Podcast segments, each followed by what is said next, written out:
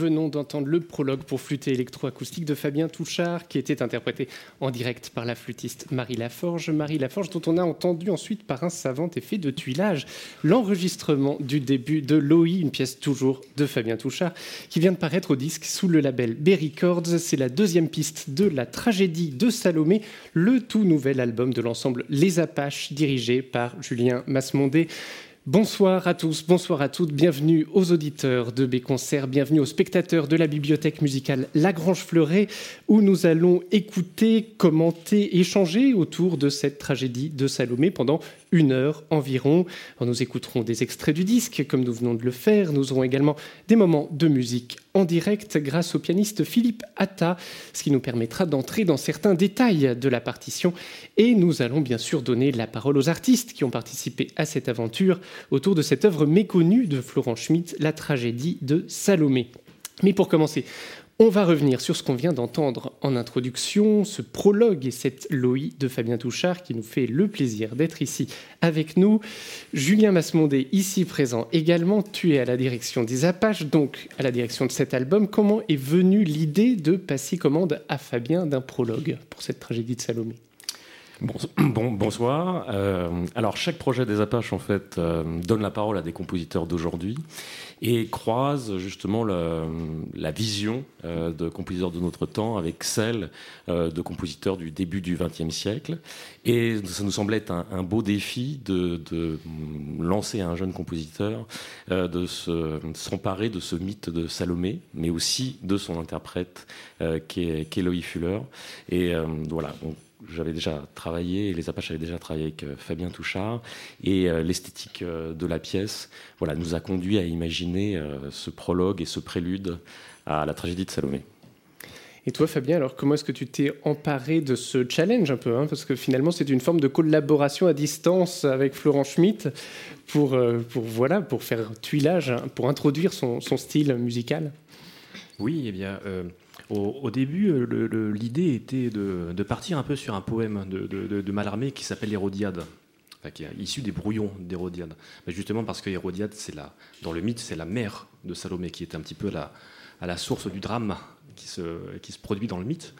et donc je trouvais ça intéressant et, un peu logique aussi, et, un peu en jachère, un peu à découvrir aussi, de, centrer le propos sur Hérodiade, un peu comme un prologue à la tragédie de Salomé. Et puis, dans un second temps, j'ai découvert les écrits de Mallarmé sur Louis Fuller, donc qui était la, grande danseuse qu'on connaît, qui a commandé le, ballet à Florent Schmitt. Et euh, Louis Fuller passionnait vraiment les poètes symbolistes, et Mallarmé en particulier, euh, qui a beaucoup écrit sur, euh, elle, qui était assez fasciné par cette, cette beauté désincarnée et pure qui, lui parlait beaucoup. et puis, qui était d'ailleurs en particulier euh, très, très fan de, cette, de sa danse serpentine, de sa célèbre danse serpentine, euh, que, que, je connaissais aussi parce que en tant que pianiste, j'avais beaucoup euh, accompagné dans des séances de films muets, de, des choses comme ça, lors de ciné-concerts. C'est des, des, petits films qui étaient beaucoup diffusés dans les années 1900 où on voit euh, soit Louis Fuller, soit une de ses, euh, de ses épigones, en train de faire une danse du voile, euh, en train de faire des, des, vastes tournoiements qui ne semblent jamais s'arrêter. et, c'était des films qui étaient peints à la main, donc qui étaient en plus plein d'irisations colorées, très belles et, sans cesse changeantes. Et du coup, en voulant faire un hommage à Louis Fuller, j'ai voulu représenter ceci, cette image-là, mm. mais avec des sons. Euh, d'où le fait, d'où cette rythmique qui semble jamais s'arrêter de pam, pam, pam, de brève long là qui est qui ne bouge pas tout le long de la pièce et en même temps qui est habillé de de plein de modes de jeu, de plein de timbres euh, différents qui ne qui sont sans cesse changeants un petit peu comme les couleurs de, de, de, ces films de, de, de ou de celles qui l'ont imité. On a avec nous enfin donc la flûtiste Marie Laforge qu'on a entendue en direct, en enregistrement, à présent au micro. Merci pour cette prestation en trois dimensions. Euh, est-ce qu'on peut avoir ta version des faits pour cette collaboration avec, euh, avec Fabien? Comment est-ce que vous vous y êtes pris pour le, le prologue? Est-ce qu'il a écrit sur mesure? Est-ce qu'il t'a poussé dans tes retranchements sur les modes de jeu, par exemple? Euh, oui, alors on a fait une résidence avec l'ensemble des Apaches au théâtre de Ringis l'année dernière pour ce projet de Salomé. Et euh, donc non, Fabien nous avait envoyé des partitions euh, très précises, euh, bien écrites. Et, mais il était quand même présent pour cette résidence, donc on a pu travailler ensemble sur du, coup ces différents modes de jeu.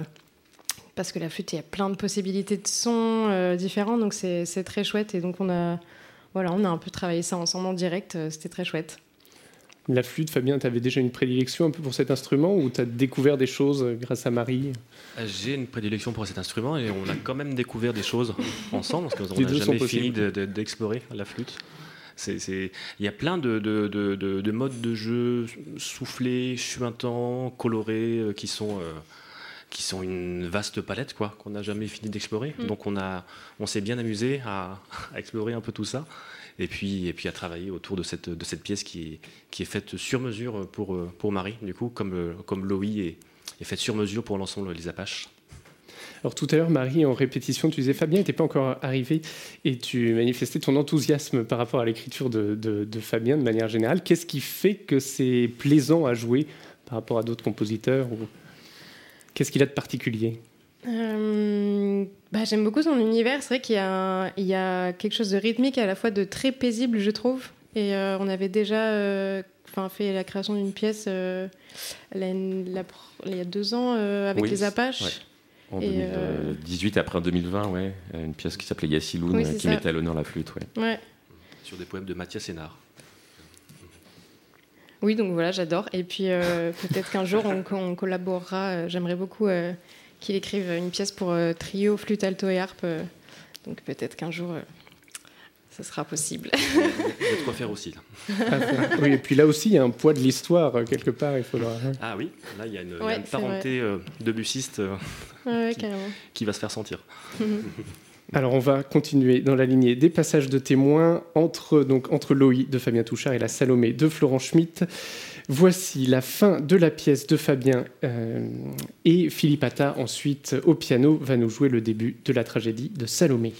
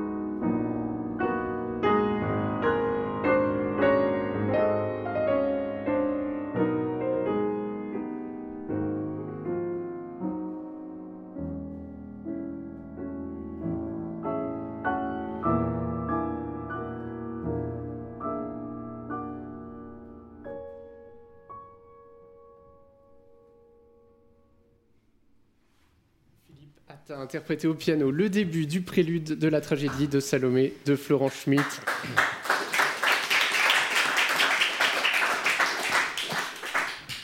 On peut l'applaudir. On croirait que l'œuvre est écrite pour le piano à l'entendre. C'est une réduction d'ailleurs de Florent Schmitt lui-même, donc ici sur le Steinway de la bibliothèque musicale Lagrange Fleuret, où nous sommes en direct sur B-Concert pour évoquer cette œuvre de la tragédie de Salomé et l'album qui lui est consacré, qui vient de paraître sous le label B Records, avec l'ensemble Les Apaches et son directeur musical Julien Masmondet. Alors je disais les, Apaches, puisqu'il y a un point d'exclamation hein, à la fin, hein, si on veut être très précis. D'où ça vient ce, ce nom des Apaches et ce point d'exclamation. Alors oui, les Apaches, c'est euh, ce groupe artistique autour de Maurice Ravel et de plusieurs euh, artistes du début du XXe siècle qui se retrouvaient euh, chez les uns et chez les autres, euh, souvent chez euh, le sculpteur Godebski, qui était rue d'Athènes, pas très loin d'ici, à quelques, à quelques rues d'ici. ils se retrouvaient tous les samedis soirs pour refaire le monde. Ravel jouait ses dernières compositions à faire écouter à ses amis. le poète Léon-Paul Fargue lisait, ses poèmes. Et puis il y avait ces échanges et ce, ce bouillonnement artistique autour, autour de la musique.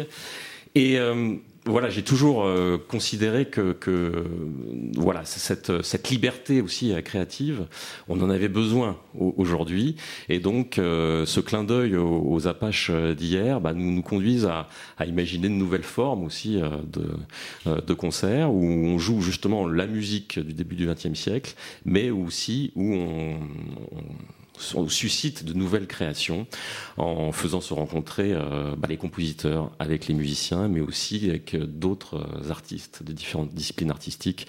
Euh, c'est pour ça qu'on travaille voilà, avec des poètes, avec des sculpteurs, avec des vidéastes, euh, mais dans cet même état d'esprit d'échange et de, comme disait Émile Villermoz, voilà, de sensibilité attentive, voilà, qui permettent l'éclosion de, chefs-d'œuvre euh, qui sont propres à cette, à cette époque. Et le point d'exclamation Alors le point d'exclamation, ça vient de euh, justement lors de leur balade nocturne, euh, les Apaches avaient bousculé un marchand de journaux qui a dit eh, attention les Apaches, donc avec un point voire trois points d'exclamation. Et on aimait, enfin voilà cette cette impertinence aussi, bah, nous a nous a aussi conduit à, à adopter ça comme comme logo même, ce point d'interrogation pour nos spectacles aussi qui euh, ont vocation aussi de susciter la surprise et puis de, voilà, porter aussi des thèmes, des thèmes d'aujourd'hui. Et Florent Schmitt en a fait partie des Apaches. Oui, ah, il y a un tableau, il y a un tableau qui est très beau, qui est euh, justement chez euh, euh, rue d'Athènes, où on voit Maurice Ravel accoudé à un piano, comme ça, dans un salon un peu similaire à, celui de la, bibliothèque, avec Ricardo Vignas au piano, il y a Albert Roussel derrière, il y a aussi justement le sculpteur Godebski. et voilà, Schmitt et Ravel étaient des amis, des amis proches. Ils étaient tous fascinés par la musique de Debussy. Ils venaient d'entendre euh, Pélas et Mélisande. Euh, voilà, le jeune Stravinsky commençait à, venait, d'arriver à Paris et donc a joué aux Apaches aussi dans, les salons une première version du Sacre du Printemps. Donc c'est dans ces petits cénacles, ce petit groupe d'amis, que bah, c'est écrit l'une des plus belles parties de l'histoire de la musique française au XXe siècle. Alors venons-en à l'œuvre, à la tragédie de Salomé. les mélomanes avertis en connaissent surtout la suite pour orchestre, mais là, vous revenez aux sources, en quelque sorte, avec la... Oui, euh, alors en effet, ça a été beaucoup enregistré, la, version pour orchestre, qui dure 30 euh, minutes, euh, où Schmitt avait tiré juste quelques, quelques extraits.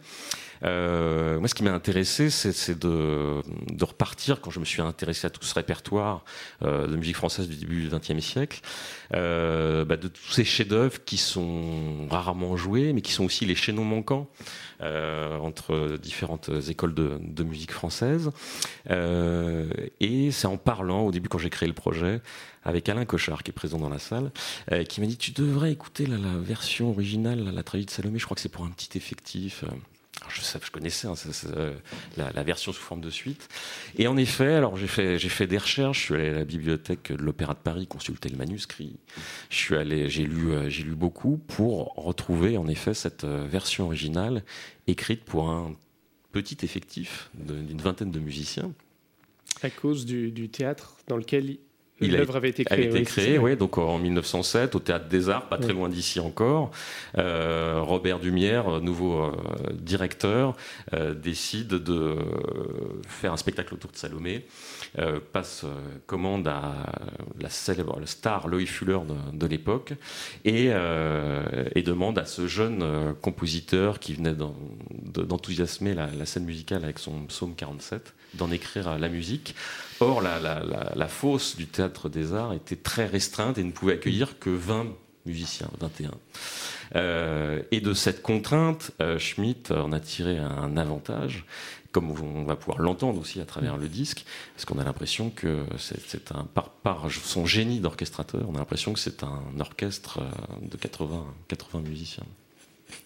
Alors on va profiter à présent de Philippe Atta au piano pour entrer dans la cuisine hein, de cette partition et dans la présentation des personnages, Julien, puisqu'ils ont chacun leur thème. On peut les reconnaître, c'est ça On peut faire une sorte de, Où est Charlie euh, en, musique Un petit peu. Oui. Vous, nous expliquer les règles euh, Ce qui est intéressant donc, dans cette version originale, c'est qu'il y a des parties donc, euh, qui ne sont bien sûr pas jouées dans la suite et qui sont merveilleuses d'écriture et qui nous permettent de suivre ce drame.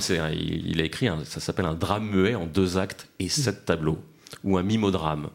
Euh, et donc pour suivre ça, il me semble que la version originale euh, permet de comprendre l'évolution des personnages et qu'à travers les danses qui deviennent progressivement de plus en plus dramatiques, euh, on comprend la tension qui, qui naît et qui, grandit tout, au long de l'œuvre.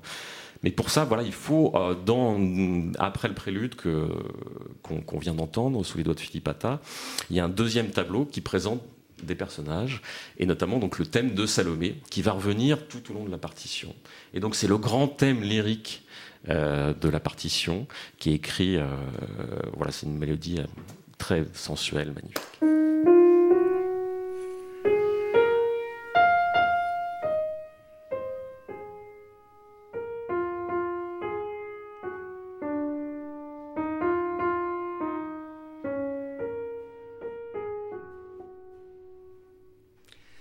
Et donc cette mélodie euh, passe à travers les tableaux, les différentes danses, et dialogue avec d'autres personnages, et notamment son beau-père, euh, donc le tétrarque Hérode, parce que toute l'action se passe euh, devant le palais d'Hérode, qui, domine la mer morte, un peu avec comme ça deux colonnes comme on a ici dans ce, dans ce on s'y croirait. On s'y croirait, ouais.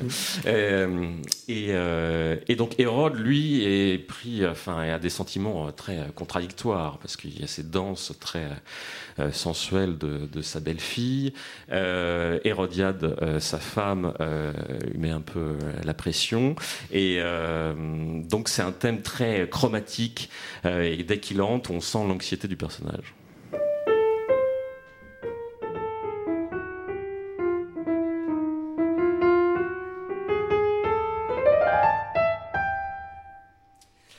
Et puis il y a un troisième euh, personnage qui est euh, Jean-Baptiste, euh, le prophète, et qui lui annonce justement la, tragédie, qui dénonce tout cet univers un peu de, luxure dans lequel baigne justement Hérode. Et à chaque fois qu'il intervient, c'est vraiment le, on sent la, tragédie qui, euh, qui naît. Donc euh, Schmitt a écrit une musique qu'il qui a, a mis dans le grave, seulement avec un rythme comme ça très, très pointé, qui est confié au cuivre. Et là que...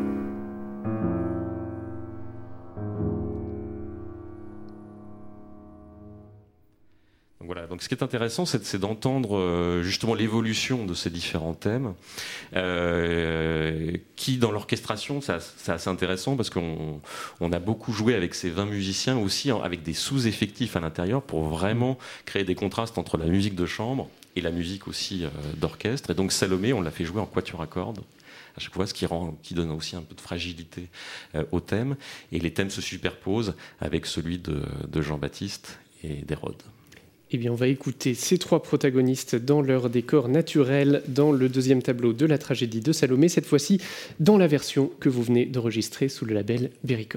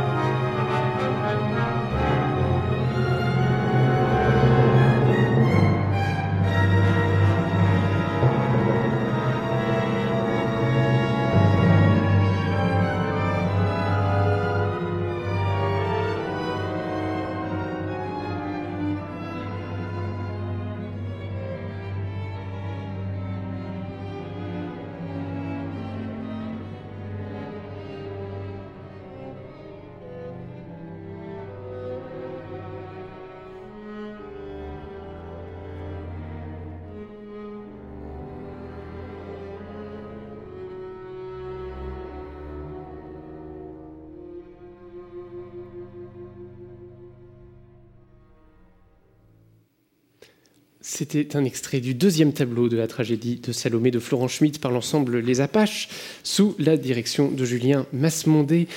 Alors Julien, vous avez mis au point ce projet de la tragédie de Salomé, notamment à l'occasion d'une résidence à Royaumont, puis cet album a été enregistré au théâtre de l'Athénée, Louis Jouvet, avec une scénographie, un dispositif vidéo. est-ce que d'une certaine façon, vous avez voulu réaliser les fantasmes de Loïc Fuller? Parce qu'au moment de la création, il paraît qu'elle voulait donner déjà à l'œuvre une quantité d'effets vidéo. Et oui, déjà, hein, à l'époque, avec une sorte de euh, kaléidoscope géant. C'est ce que raconte Désiré Émile Ingelbrecht, qui était le chef d'orchestre lors de la création de, de l'œuvre. Oui, euh, alors en effet, Engelbrecht, ça m'a beaucoup servi euh, de, lire ses, mémoires, déjà pour avoir la légitimité de dire que ça a été créé avec 21 musiciens et d'utiliser vraiment l'effectif de la création. Euh, et en effet, quand on lit son témoignage, qui est de la fosse, donc en pleine répétition, il raconte qu'il était en train de monter le spectacle et qu'il assistait à toutes les expérimentations de, de Fuller, qui passait son temps, au-delà de la danse, à essayer plein d'effets spéciaux, de, projections, euh, d'essais aussi euh, électriques, enfin pour la, danse des éclairs qu'on entendra à la fin de, ce concert. Euh, et, donc, en effet, il me semble que dans l'essence de cette œuvre-là, la tragédie de Salomé, c'est une œuvre déjà hybride, dans laquelle, bien sûr, la, chorégraphie euh, dialogue avec, euh, avec, euh, avec la musique et, et tous les outils possibles voilà, qu'on a utilisés de notre temps. Euh, donc on a fait une résidence en effet à Royaumont, une résidence euh, d'écriture chorégraphique avec euh, donc Léonore Zurflu, danseuse et chorégraphe, mais aussi avec Cyril, Test et Patrick Lafont de Lojo pour réfléchir à, à, la scénographie et comment justement permettre d'écouter encore différemment, d'apporter un éclairage supplémentaire à cette œuvre-là. Euh, comment servir cette, cette, euh, ce drame muet d'une heure et ces, différents, et ces différents tableaux. Euh, et, donc, il nous semblait essentiel de montrer que bah, la danse était complètement reliée à, à, la musique. Et donc, chaque tableau a été l'occasion d'une réflexion avec, avec Cyril Test et Patrick Lojo sur aussi comment une interprète cherche le mythe, enfin cherche un rôle et cherche le mythe de Salomé. Donc pendant les spectacles, en effet, il y avait une projection euh, euh, de, l'interprète avec différents plans qui pouvaient euh, voilà, soit avoir des, plans larges pour que ce soit un, hymne au mouvement, mais aussi des plans beaucoup plus fragmentés pour voir des détails justement de, de, la peau, parce que voilà, c'est une œuvre qui est aussi très très intimiste, très charnelle, très sensuelle, mais aussi violente. Et donc tous ces contrastes, on a voulu aussi les renforcer par euh, cet apport visuel. On va écouter à présent une de ces danses au piano, la danse des perles, qui, toujours pour reprendre ce que disait Engelbrecht, euh, au moment de la création, n'a pas eu tout à fait l'effet escompté. Le chef raconte que Loïc Fuller, je cite, sortait d'un coffre quantité de perles qui s'échappaient de ses mains pour retomber bruyamment sur la scène en dépit du scherzo léger de Schmitt. Voilà, donc ce soir, pas de perles, pas de coffre, mais le scherzo léger de Schmitt est bien là, sous les doigts de Philippe Atta.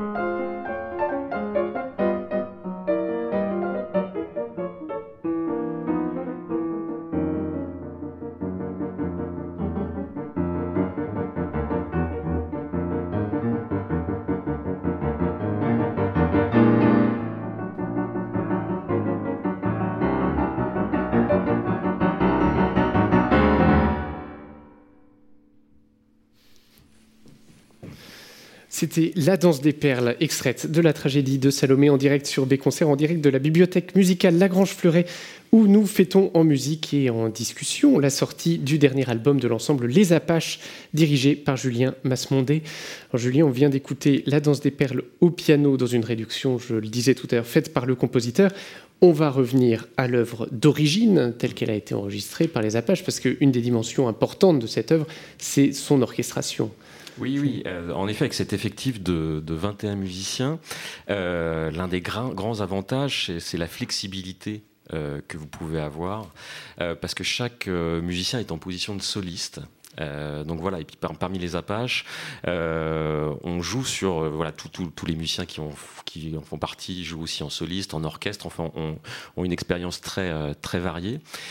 donc on se sert de, ça et donc on peut pousser un peu les limites euh, du rubato, de la virtuosité. C'est un outil assez exceptionnel hein, pour, un, chef, euh, un, tel ensemble, euh, avec des musiciens aussi, talentueux. Et, donc on peut entendre sur cette danse des perles légère voilà, tout le génie de, de, Schmidt qui, avec seulement une vingtaine en effet d'instrumentistes, voilà, qu'on nous donne l'impression de la, la volupté d'un grand orchestre. Alors on entend cette fois-ci donc la suite de la danse des perles, mais cette fois-ci donc dans la version des Apaches. Thank you.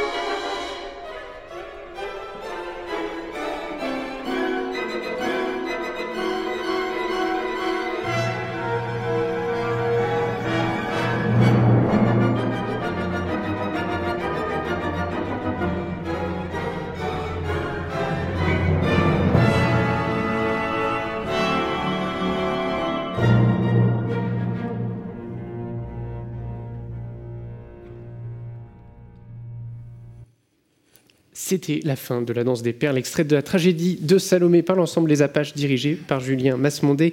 Alors Julien, on vient d'entendre là deux extraits différents de cette danse des perles. On va pousser le jeu des sept différences un peu plus loin en écoutant cette fois-ci deux fois le même extrait des Enchantements sur la mer au piano, puis dans l'orchestration de Florent Schmitt. Alors qu'est-ce qu'il faut repérer cette fois-ci dans oui, alors les donc là on a entendu une danse, une première danse qui est une danse joyeuse profitez-en parce que ça va pas durer.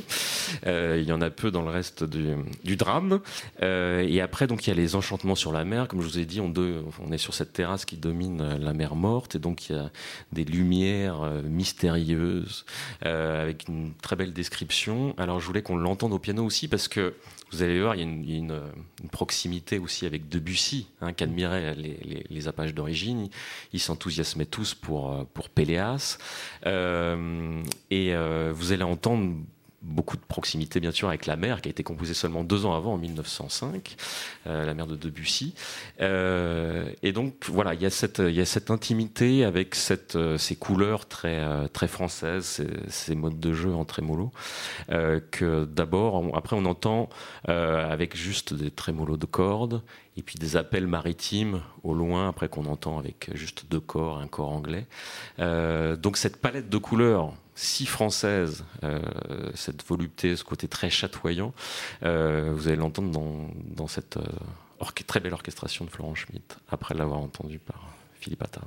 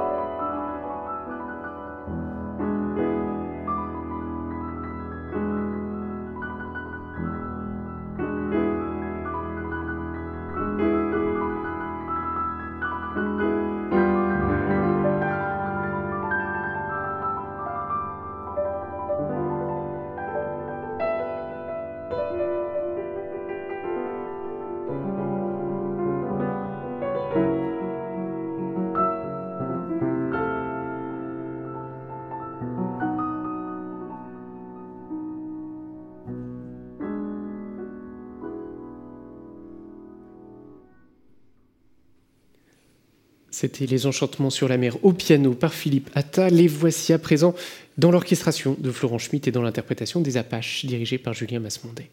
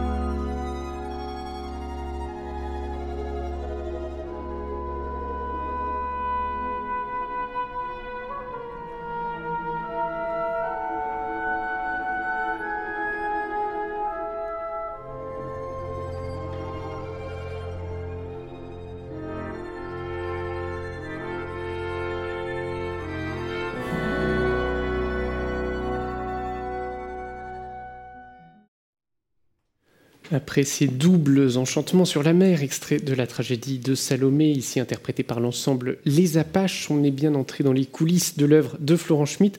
Rentrons un peu dans les coulisses de ton ensemble, Les Apaches, Julien Massemondé avec un autre Apache qui nous a rejoint, le trompettiste Arthur Escriva, après Marie Laforge tout à l'heure. Alors, vu qu'on a un spécimen d'Apache euh, sous la main avec Arthur, est-ce que tu peux nous expliquer ta, vie de trompettiste? Tu joues dans une quantité d'ensembles différents en dehors des Apaches Ouais, moi j'ai choisi une, vie de musicien euh, plutôt étrange, dans le sens où j'aime les petites formations. J'aime euh, la musique de chambre augmentée, j'aime la musique de, chambre dirigée. Et euh, on a la chance à, Paris et en France depuis ces cinq dernières années d'avoir plein de petits ensembles qui se constituent comme ça, euh, qui redécouvrent un répertoire qui a trop longtemps été oublié. Donc on a une quantité de projets en cours et à venir qui sont, qui sont assez fantastiques. Et, il y a les, frivolités parisiennes, par exemple Les frivolités, euh, on peut citer les Apaches, on peut citer l'ensemble Maya et tous les ensembles qui gravitent autour de, cette, euh, de ces formations qui sont en géométrie variable, où, où, chacun peut avoir un rôle très soliste, ce que disait Julien un peu avant, et où chacun a une responsabilité qui peut être euh, plus grande que ce qu'on a ailleurs.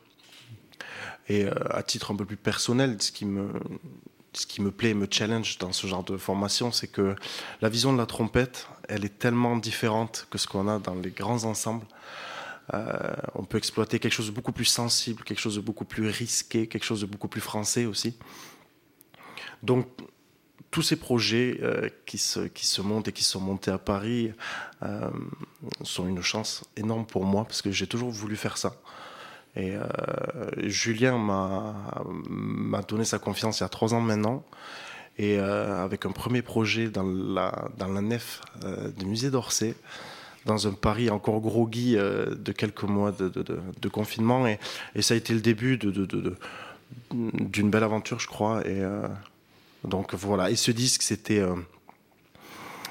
c'était une grosse aventure d'un mois et demi quand même, parce qu'on l'a joué sept ou huit fois. Donc on a eu le temps d'en faire, euh, d'en faire euh, un Salomé purement Apache. Donc je pense que, je pense que chacun a pu défendre ce qu'il voulait, euh, soit instrumentalement, musicalement et, et même personnellement. Donc c'était vraiment une chance, je trouve, de, de pouvoir en tant que musicien aujourd'hui avoir une place, une place aussi, aussi importante. Et toi, Julien, en tant que chef d'orchestre, directeur musical, ce, profil de musicien assez curieux, libre, euh, euh, c'est exactement ce que tu recherches ouais. les Apaches. Ils sont tous comme ça dans ta tribu? On essaye, ouais, ouais. En effet, enfin, dès que j'ai rencontré euh, Arthur et puis voilà Marie, je me suis dit voilà, c'est exactement ce type de personnalité, comme comme tu disais, très très curieuse, toujours prête à participer à des aventures. Voilà, parce que c'est une vraie, la, création, c'est une aventure. Enfin, on, s'embarque euh, dans quelque chose, on prend un chemin de traverse, et puis, euh, et on, voilà, il y a des difficultés, mais on voit des paysages qu'on ne voit pas qu'on est sur une autoroute. Donc, euh, et c'est assez extraordinaire. Et, avec Arthur, c'est on peut, enfin, ce profil de, de musicien, aller toujours, toujours plus loin. Euh, et ça s'entend, je pense que c'est un, plus que ça soit un live aussi, cet enregistrement. Parce que cet engagement, euh, justement, cette responsabilité en tant que soliste, le fait là qu'on l'ait fait en tournée, qu'on l'ait éprouvé, donc que ça soit aussi une aventure humaine euh, et artistique, bon, je pense que ça se, transmet, voilà, et ça se sent dans l'enregistrement. Il y a une sorte de d'engagement, d'urgence, de, nécessité, d'envie de, de, défendre euh, qui est, très présente. Eh bien, on va l'expérimenter, tout cela avec un nouvel extrait de cette tragédie de Salomé par Philippe Atta au piano, mais aussi avec une invitée surprise, une invitée un peu fantôme, mais j'en dis pas plus.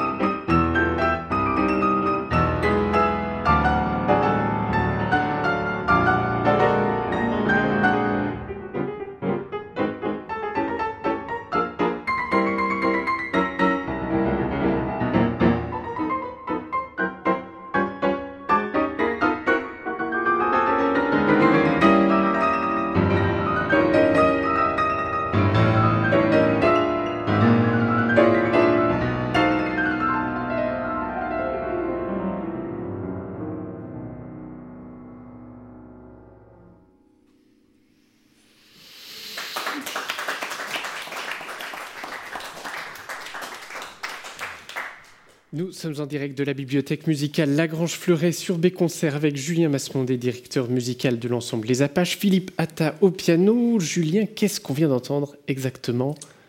Alors, on vient d'entendre la fin des Enchantements sur la mer. C'est le septième tableau qui s'enchaîne après avec le chant d'Ayéa. Euh, et donc, cette voix qui, sur la partition, a marqué une voix monde de l'abîme. Donc, toujours euh, en regardant cette euh, mer morte, Hérode et Salomé voient enfin, une, apparition et entend une voix comme ça, au loin. un astérisque dans la partition, c'est avec marqué vocalise, recueilli sur les bords de la mer morte. Donc, vraiment, de façon très très Donc c'était en direct de la mer morte Exactement, là on était en direct de la mer morte. Et, euh, Mais plus sérieusement, vous avez hésité sur la façon dont il fallait aborder cette partie. De donc là, septième tableau, on est à 50 minutes de l'œuvre. Et donc euh, on a deux minutes d'apparition vocale. Une chanteuse qui est placée en coulisses qu'on ne doit pas voir. Donc, j'avoue qu'on s'est posé la question. Euh, Là, je précise, c'était la voix de Sandrine Buendia qu'on vient d'entendre enregistrer. Absolument. Euh, on s'est beaucoup posé la question euh, au tout début, aussi avec des contraintes financières, de se dire mais est-ce que on fait venir une, euh, une chanteuse sur toute notre tournée juste pour chanter deux minutes à la fin? Or, c'est deux minutes absolument magiques, euh, extraordinaires, alors qu'on avait en plus intégré dans notre, dans notre scénographie, c'est-à-dire qu'on avait demandé, alors la première partie de la tournée, c'était Marie-Laure Garnier, la soprano qui chantait, et puis après c'est Sandrine Boignac qui avait fait les représentations au théâtre de l'Athénée. Et donc dans les premières représentations, on avait placé Marie Marie-Laure Garnier, donc la chanteuse, dans le euh, assise dans le parterre au milieu du public. Et donc elle attendait pendant 50 euh, minutes, même plus, puisqu'il y a la, pièce de, Fabien Touchard au milieu des spectateurs, et puis d'un coup une, lumière surgissait, elle se levait, et la voix comme ça montait euh, de loin, et elle rejoignait la, rejoignait la scène. Et ce qui est, qui, est, une prouesse, hein, parce que ça d'être spectateur et tout ça, de devenir acteur, enfin actrice là, en l'occurrence. C'était euh, un gage, mais on s'est dit que bien sûr cette partition était euh, extraordinaire, cette partie a été vraiment magique et qu'il fallait absolument euh, rendre hommage. Donc voilà, merci à ces deux chanteuses et Sandrine Boignac qu'on entend dans cet enregistrement, de s'être prêtée au jeu. Voilà, une sorte de défi Apache, euh, d'accepter de, de, chanter deux minutes de vocalise, très difficile à mémoriser parce qu'une vocalise, vous n'avez pas de texte. Donc c'est des mélismes avec des notes assez proches. Donc euh, pour, pour, pour, la mémoire, c'est assez complexe. Voilà. Et être Apache, c'est aussi, comme Philippe, accepter d'accompagner une voix euh, euh, qui vient de, justement de la mer morte et qui passe par le, par le 8e arrondissement. donc merci beaucoup à Philippe d'avoir accepté, d'avoir fait ça avec brio sur ce piano qui date de 1907, l'année de la création de, Salomé. C'est pour ça que les couleurs sont dues au, talent, euh, sans aucun doute, de Philippe, mais de la, voilà, de la couleur aussi de cet instrument euh, propre. On va à présent se diriger doucement vers la fin de l'ouvrage avec la fin de la danse des éclairs, un passage qui s'apprécie nettement mieux dans cette version originale de l'œuvre par rapport à la version euh, suite qui a été popularisée ensuite. Oui, dans la danse des éclairs que, que, vous venez d'entendre, euh, qui a inspiré Stravinsky. Hein, Stravinsky disait c'est l'une des plus belles œuvres du début du XXe siècle. Il y a déjà des éléments du sacre du printemps quelques années euh, avant sa, composition, avec ses mesures euh, asymétriques. Et donc voilà, là on est au paroxysme, au climax du, drame, où on voit Salomé justement par, sous forme d'éclair, là où Loïc Fuller faisait des expérimentations en, en reliant des câbles électriques et en faisant exploser une partie de la machinerie du théâtre. N'essayez pas ça chez vous. Non, je ne conseille pas. Euh, et donc là, la, danse des éclairs, dans la suite pour orchestre, euh, qui a été beaucoup enregistrée, ça s'arrête là. Dans la version originale, ça continue et on entend à nouveau le thème de, Jean-Baptiste qui vient d'être, vous allez entendre. Là, ça commence par un grand climax, tout d'un coup un grand point d'orgue. La musique s'arrête, silence pendant 3-4 secondes. Ça représente la décapitation de Jean-Baptiste. Et donc après, un bourreau apporte la tête de Jean-Baptiste sur un plateau à Salomé qui l'offre à sa mère, triomphante. Euh, et voilà, et puis elle commence à avoir des hallucinations et elle euh, à voir justement euh, et elle jette le plateau dans, dans, la mer morte qui devient couleur de sang. Enfin tout tout devient apocalyptique et donc on entend les personnages, justement, dont on a entendu les thèmes euh, tout à l'heure, revenir avec des fragments de danse. Et puis euh, c'est justement ce thème de Jean-Baptiste qui bien qu'il ne soit plus là, est encore là musicalement. Tout un programme qu'on écoute tout de suite.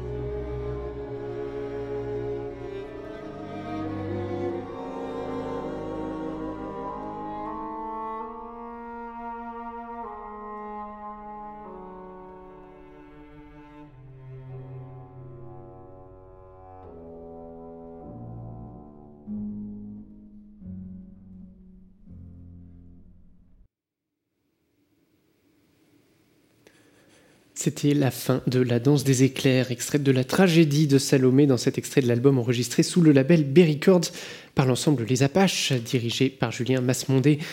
Nous arrivons à la fin de ce concert table ronde diffusé en direct sur B-Concert, en direct de la bibliothèque musicale Lagrange Fleuret. Merci à Julien Masmondé et à ses deux apaches présents ce soir, Marie Laforge et Arthur Escriva. Merci au compositeur Fabien Touchard pour ses lumières en introduction. Merci au pianiste Philippe Attard pour sa façon impressionnante d'incarner l'orchestre sur le clavier du Steinway 1907 de la bibliothèque. Et merci à toutes les équipes des Apaches, de la bibliothèque et de B-Média, notamment à Clément Tranchant et Mathieu Béduet en régie qui officie à la réalisation de ce direct.